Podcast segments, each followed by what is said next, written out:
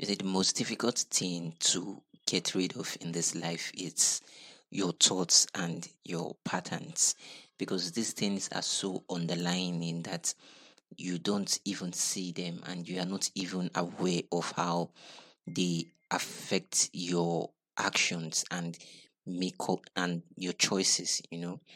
These things are so underground that we are even blind to them that we don't even know how much of an influence they have around us. And this is the reason why you always see some people struggle with issues of self doubt and lack of confidence and imposter syndrome.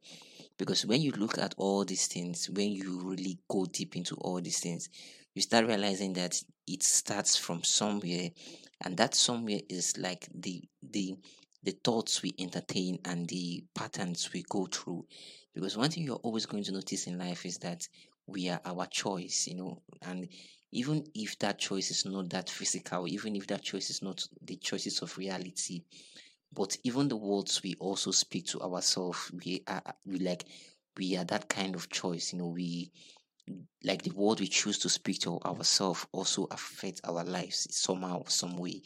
Because when you look at it, you know, the main cause of imposter syndrome in people is that they don't see how some of these things they say to themselves play a part in how they act. You know, for a person to always, you know, for a person to always look at their achievements and talk down on them or attributing them to outside influences, it can be difficult to believe in yourself. It can be difficult to believe in themselves because so many people out there never see themselves as the creator of their happiness, achievement, or accomplishment in the work in the workplace they refuse to accept this thought because they already feel like they are incompetent and can't amount to much in their life. You know, those words they have been known to say to themselves end up affecting how they live their life, end up affecting the things they do, and end up affecting even how they see themselves.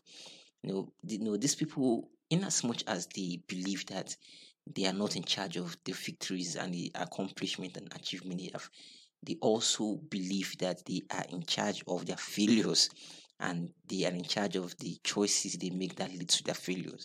So you see, they don't really believe that they are in charge of the wins, but they believe that they are in charge of the losses.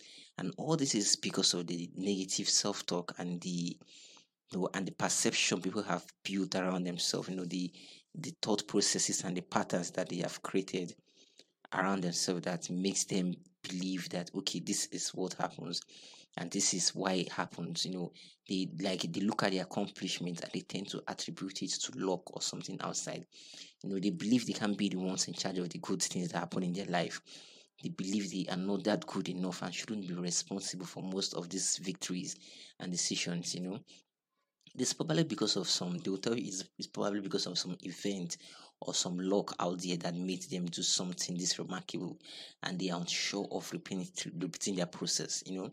If you're this kind of person and you have been suffering from this kind of mindset for a very long time the very quick approach and the very best approach around it is to be able to like change your or redirect the negative self-talk you say to yourself be conscious of your patterns be conscious of the things you say to yourself and always be ready to challenge those things you say to yourself. You know, always be ready to challenge those lack of belief, you know, you have been known to say to yourself very often. You know, you can begin seeing yourself in a new light and knowing that you are indeed great at what you do. You might be waiting, like, you know, there, there's something that I always tell people that you might be waiting forever for people to recognize how good you are or how skillful you are at something and you will never get it. And this is and this is the reason why you want to take every victory and accomplishment you have. Every like every little glory you have you want to like you want to make sure that you exhaust it and make sure that you derive majority of your confidence from it. You want to be able to celebrate enough. This is what like you know this one thing about life. You should learn how to celebrate enough. You should be comfortable celebrating enough you should be comfortable owning up to your victories owning up to your accomplishment owning up to your achievement and saying, Yes, I did that, you know, regardless of how people want you to talk down on yourself, regardless of how people want you to like sit down and like pretend like, oh, you don't know what you're doing. Because all this at the end of the day builds your confidence. All this at the end of the day makes you accomplish whatever you want to accomplish in the future. And secondly, you want to be able to understand your process and know how to go to some answers. By understanding your approach, you're sure to replicate it. You, you know by understanding how you go to some answers, you know. Because I was reading the book the other day about strategy, you know, the 33, the, the 33 strategies of war by Robert Greene, something like that. And they're talking about strategies on, on how you need to know what got you to somewhere. It's like there's a chapter I was in, and it was like, okay, you should have like the like your principle should be no principle. Yes, in as much as it is acceptable, this is for people that are pros, people that have gotten enough wins and gotten enough ideas with what they have done that they know that if they are attaching to the past, it will affect the future because everybody know like this is how they got to the answers.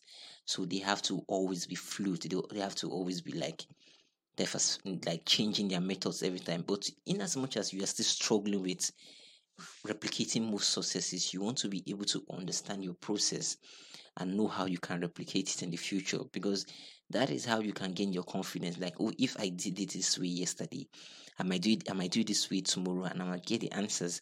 And when you have gotten enough win, you can know how to add your own creativity and creativity around it and know how to excel in your own field.